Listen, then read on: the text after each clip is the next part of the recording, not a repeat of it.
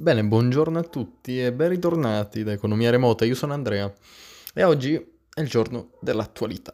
È lunedì, buona settimana a tutti e cavolo, mh, mm, vi porto in questa attualità che non riguarda nessuna notizia, non riguarda niente di tutto ciò che attualmente, ecco, è argomento, ma è un problema esistenziale, è un qualcosa che vi farà in seguito domandare, ma è così? Ma cavolo, forse non ha poi così tanto torto, oppure forse non ha poi così tanta inconsistenza questa domanda, anzi, ne ha, ne ha ma è talmente occulta, è talmente segregata, nascosta, imboscata che fai fatica a trovarla, perché è un qualcosa che ha bisogno di tempo per trovare una risposta. Io stesso garantisco che non è una risposta, io stesso garantisco che per risolvere, ma prima di tutto rispondere a queste domande, ci vuole una coscienza impressionante, ci vuole una conoscenza impressionante e probabilmente anche tanta pazienza, perché sinceramente non sono domande alle quali puoi pianificare una risposta, alle quali puoi organizzare una risposta in qualche annata, in tal tempo, in... Non esiste, non esiste. Queste domande hanno bisogno di una risposta sociale, hanno bisogno di una risposta collettiva da congru. Ehm... Ok, sì, mi sono perso un attimo. Congruire, ma perché effettivamente è quella la possibile idea, perché non siamo individui singoli, ma siamo come razza, tra virgolette, e gruppo e branca, siamo veramente enormi. Pertanto non si potrà mai avere una risposta unica, ma risposte varie, descritte magari da degli enti filosofici o eh, sociologici, queste tipologie di, di, di, di figure che esistono che raffigurano a volte, o comunque il popolo, buona parte, si ritrova nella raffigura nel, nel, nella rappresentazione trascritta in libri o eh, in, graficamente, si ritrova d'accordo, se non completamente, in minima parte, in parte buona, in parte negativa, comunque, ecco, ci sentiamo descritti, ci sentiamo descritti e tutto ciò, tutto ciò ci comporta un, una stretta di mano immaginaria, un qualcosa che ci fa esprimere, ok, mm, sono con te, sono con te, forse questa cosa però, mm, però sono qui, sono al tuo fianco. Pertanto oggi vi porto proprio questa questione, una questione che è dubbio vitale e dubbio esistenziale, come già ho spiegato. Più che spiegato, ho assunto nell'introduzione di questo episodio. Bene, passati questi tre minuti, la questione di oggi, ma non unica perché poi ne collegheremo altre ad essa, è avremo più la pace? Chi di voi ha mai provato quel momento pacifico, interiore, quel momento in cui tutto ti sembra minore a te e tu sei la prima, scelta la cosa primaria tra tutte. Quell'univoco momento che accade raramente, perché al giorno d'oggi può accadere solo raramente, ma quando accade ci colpisce nel cuore, ci fa capire che c'è qualcosa che stiamo scordando, c'è qualcosa dentro la nostra anima, dentro il nostro io, dentro la nostra personalità, risalente a tradizioni primordiali e quindi a contatto con la natura, l'aria, ragazzi, eh, il bosco, gli animali, il cinguettio degli uccelli, cioè tutte queste cose riguardano anche emozioni nostre interne. Perché ci rilassiamo quando siamo immersi nel verde su una panchina con un libro di fronte agli occhi e degli uccelli che cantano? Perché ci rilassiamo? Perché proveniamo da quell'habitat lì, semplicemente siamo più evoluti. o almeno questa è una riflessione personale, ma comunque non è neanche possibile nominarla così, è semplicemente una descrizione di ciò che vi sto cercando di spiegare tramite, ecco, un possibile esempio, ovviamente descritto nel, nelle, nelle, nelle, circostanze temporali, ecco. Perciò, ritornando a noi, la pace che intendo io è la pace interiore, la pace personale, la pace in cui i dubbi, le paure, i timori, tutto ciò che potrebbe riguardare fastidio, o comunque potrebbe ricorrere adesso, condurci, indirizzarci a lui, pro- probabilmente viene smarrito. In quel momento viene accantonato, come se non fosse più importante se tutte quelle preoccupazioni che fino a due momenti fa stavamo analizzando continuamente da mezz'ora dentro la nostra testa scomparissero. Non ci sono più non ci sono più. Sono lì, sono in quel libro chiuso per quei due minuti in questo mese di tanta fatica. E allora è lì che ti accorgi delle cose più naturali, ti accorgi dei rumori, piccoli, sensibili, ma allo stesso tempo stravolgenti e sbalorditivi, ti accorgi di quei piccoli movimenti che anche tu stesso ti domandi, cavolo, ma perché sto facendo una riflessione su tutto ciò che per me è normale ora, dopo tutto ciò che ho vissuto? Alla fine, inconsciamente o consciamente, pensi anche tu stesso, è normalità, cioè nel senso, sentire un uccello che canta, cinguettia quello che è, è una roba normale, una roba che rappresenta il mondo, ma perché ci sto facendo solo caso adesso? Perché non si capisce, si entra in un certo conflitto con se stessi tra il fisico, la normalità e la propria mente, che in quel momento è come se aprisse dei nuovi occhi, o almeno degli occhi che sono antichi, come se quegli occhi avessimo chiuso per troppo, per troppo tempo, concentrandoci su tutto ciò che riguarda magari la nostra sfera professionale, lavorativa, di compiti. E allora ci domandiamo, cavolo, come posso vivere tutto ciò più spesso? Come faccio a diventare questa normalità una normalità cosciente e non incosciente? Perché noi quando passiamo da un giardino, più di tanto caso al giardino non, non ci facciamo. Noi tiriamo dritto, sappiamo che dobbiamo andare lì. Per esempio la banca, sappiamo che dobbiamo andare in banca, ok? Che ci sia alla nostra destra o alla nostra sinistra o addirittura di fronte a noi un giardino, ce ne frega nulla. Abbiamo un viale da percorrere, quello faremo, punto. E allora il relax non arriva più, non arriva almeno che non venga cercato, almeno che non sia quell'unica possibile soluzione che sappiamo dentro di noi riportarci alla tranquillità. E allora, la pace mentale, come cavolo dobbiamo averla? Dobbiamo fare tutti meditazione, per caso no? Cioè, dai, quante volte oggi è stato proposto tramite i social, internet, quello che volete, applicazioni di meditazione. Fidati di me, caro mio, medita perché secondo me la tua pace mentale potrà avere successo. Ok, ma io stare nel letto con un paio di cuffie e sentirmi uno che mi blatera dentro le orecchie. Ora respira, amplia i polmoni, non mi rilassa tanto. Con della musica tra l'altro in sottofondo, finta che raffigura, magari, e molto probabilmente la natura. Tanto vale, vado al mio parco, vado a farmi una passeggiata da solo, in compagnia di qualcuno, che cerchi pace però, che cerchi pace che non cerchi confronto, discussione, consiglio, ma che cerchi pace, che voglia il silenzio attorno a sé per quei dieci minuti della giornata. E allora in questo momento si entra di nuovo in conflitto, perché ci si domanda, cavolo, ma Ovviamente i miei vicini dovranno sempre fare lavori mentre io registro, Piccolo accenno, fatto sta. Che rientriamo in conflitto, no? Rientriamo in conflitto perché dentro di noi, in quel momento, sorgerà il pensiero, oh, ma io devo fare questo. Ma io devo continuare la mia strada. Ma io devo finire i miei compiti.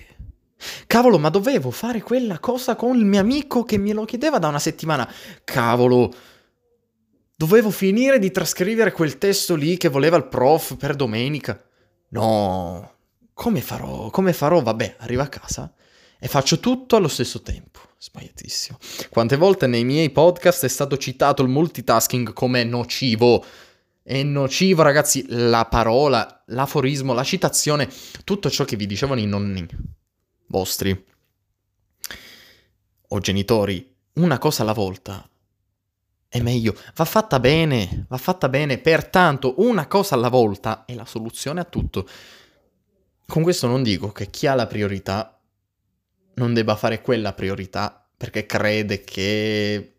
No, eh, segnate le priorità più riconducibili a ciò che effettivamente vi serve, ma fatelo una volta alla, una, una cosa alla, fate una cosa alla volta.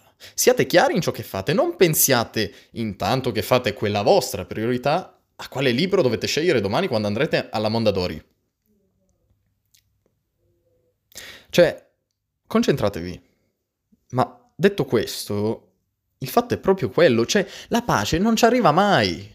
Sono soltanto quei due minuti che all'interno di una passeggiata, di un pensiero, di un'osservazione che di fronte ti porta a notare quell'uccello che vola all'interno del cielo, del, del tuo quadro eh, ottico, e allora noti che sono soltanto quei due minuti in cui veramente stai in pace. Tutto il resto vorrebbe ricondurti a quei momenti, ma ci si avvicina molto lentamente e anche con fatica talmente tanta fatica che ci si rinuncia.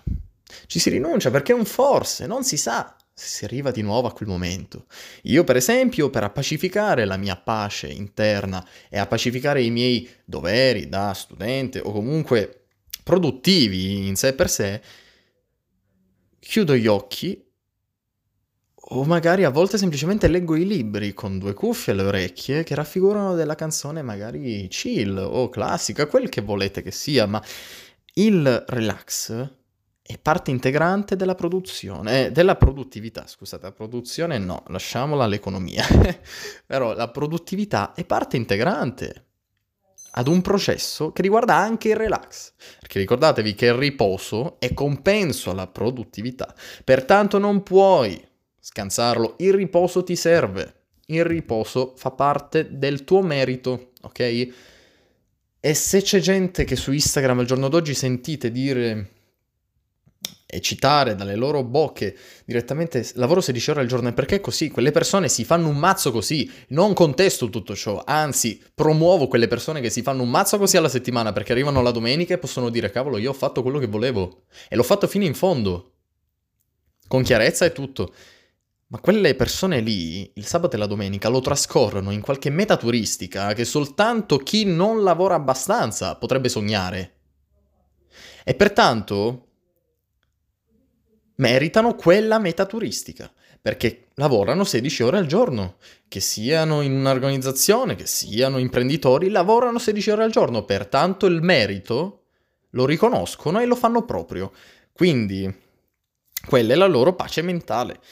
Ma riconducendoci a, a un'altra domanda che è collegata a tutto ciò, è ci sarà più permesso di guardare la natura allora? Cioè, quello che voi eh, siete arrivati a pensare fino adesso è semplicemente, ok, io per rilassarmi devo andare a contatto con la natura. Non c'hai tanto torto, Andrea, effettivamente l'occhio ha sempre bisogno del verde, no? Quante volte andiamo in città per chi non è abituato a maggior ragione, e cerchiamo quella parte di verde che non c'è. Che non c'è. E allora ci fiondiamo con i nostri sguardi a guardare quelle piccole zone di giardino che hanno magari all'interno dei recinti i, i condomini o addirittura le villette sparse qua e là, ma cerchiamo sempre quel qualcosa che possa raffigurare pace. E non intendo una pace con artifici. Intendo una pace che è così, che è esattamente come si presenta, quindi riconducibile alla primordialità, a quello che raffigura la natura e basta. Non contesto anche qui che molte cose che al giorno d'oggi accomunano natura e buona dose, seppur magari in minoranza molte volte, di um, artifici in legno, di ponti in legno, di fontanelle, messe insieme creano un'armonia fenomenale e all'occhio sorprendente ma allo stesso tempo pacifica. E quindi ricorriamo a quel pensiero, è un po' come quando uno finisce di guardarsi Harry Potter e in Harry Potter era riuscito ad attrarre con la sua psiche, col suo ragionamento personale, col suo sguardo, quella pace che viaggiava all'interno di quella scuola, quell'armonia che c'era, che era presente tra professore e alunni, tra professore e alunni, tra esperienza del professore e alunni pronti a intraprenderla. Quindi è un po' come quando finiamo una serie, no? Ci sentiamo un po' vuoti, ci sentiamo un po' così, ci sentiamo un po' come se qualcosa effettivamente manca, manca, manca, e non si capisce cos'è, non si capisce cos'è, magari semplicemente bisogno di pace. Magari semplicemente quella voglia, quella ricerca di trovare quella nostra pace, quel nostro momento che può essere anche produttivo, in cui facciamo quel determinato movimento, magari scriviamo, magari costruiamo piccoli modellini di Lego, magari semplicemente facciamo della grafica, magari pitturiamo la qualunque, ma che vi riporti al vostro momento di pace. Però la natura, come ben sappiate, come, ben sapete, lasciamo perdere, cioè, come ben sapete, è un po' contaminata da noi. È un po' contaminata da tutto lo schifo che procuriamo a lei, diciamo, o che comunque adagiamo su di essa, e quindi rimaniamo un po' lì così apparentemente me ne freghissi, si potrebbe descrivere così l'essere umano di fronte a questo, ma in realtà molto in colpa. In realtà ognuno di noi sa dentro di sé che è irrispettoso nei confronti di chi gli ha permesso di nascere all'interno del suo habitat. E quindi è un po' come se sfidiamo nostra mamma, no? È un po' come se sappiamo che quella persona che stiamo sfidando ci vuole bene. E allora ne approfittiamo. Ci rivolgiamo contro. Ci rivolgiamo contro. È un po' come il concetto che aveva detto Marx nella sua descrizione di economia politica tra uomo e natura. Scusate se faccio economia anche qui, ma è impressionante il collegamento. Uomo e natura, che avevamo detto che l'uomo è in contrasto con la natura, continuamente. Ma sa, che deriva da lei. Sa che è appartenente a lei. Alla fine, permettetemi, siamo mammiferi o no? O siamo dei virus? O siamo dei virus? O siamo dei virus come disse l'agente Smith, per chi è fan della saga, all'interno di Matrix, in cui confessò ah, l'altro signore che non mi ricordo, l'altra figura interpretativa del, del film, um, praticamente gli disse guarda che io vi ho analizzato, siete, sai, dei virus, una piaga. Voi umani siete una piaga, una piaga al mondo e tutto ciò rattrista noi stessi perché significa che non abbiamo rispetto. Non abbiamo rispetto, anzi disprezziamo ciò che in realtà sappiamo dentro che conta di più, di tutto. Di tutto. Siamo, ed è forse la cosa più sarcastica, la cosa più divertente, ma allo stesso tempo orribile, roba da disgraziati. Quando noi esseri umani sprigioniamo la nostra rabbia, la nostra nocittività, il nostro veleno, tra virgolette, in qualche maniera, feriamo i nostri simili.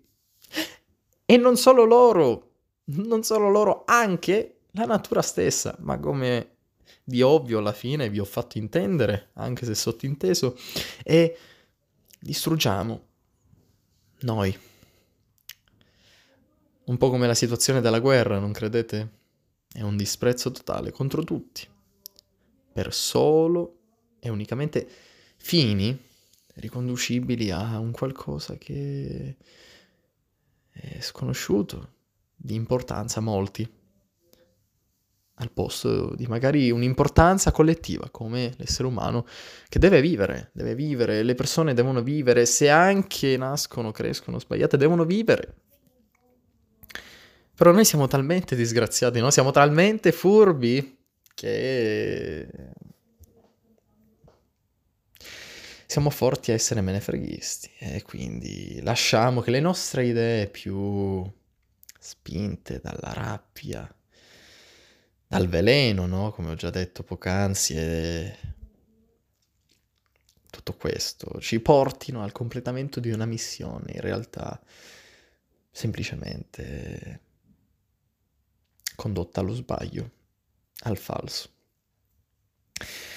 Insomma, episodio un po' straziante, no? un po' pessimista, 20 minuti di attualità raramente accade, ma quando accade, perché stiamo parlando di una tematica molto importante, una tematica alla quale io non posso rispondere, alla quale io non mi raffiguro come risposta, come ho già detto all'introduzione, e nell'introduzione e sinceramente credo che molti filosofi hanno voluto approfondire questa tematica e di sicuro più bravi di me, ma da un certo punto di vista pessimista, a volte siamo la causa della nostra distruzione, siamo la causa della distruzione che vediamo davanti agli occhi, siamo la causa dei problemi che poi affiorano, in qualche modo fioriscono e diventano problemi seri. Vi lascio così, vi lascio così, vi auguro una buona giornata, siate felici questo buon lunedì e iniziate la settimana con un sorriso, che fidatevi la giornata si volgerà al termine in positiva.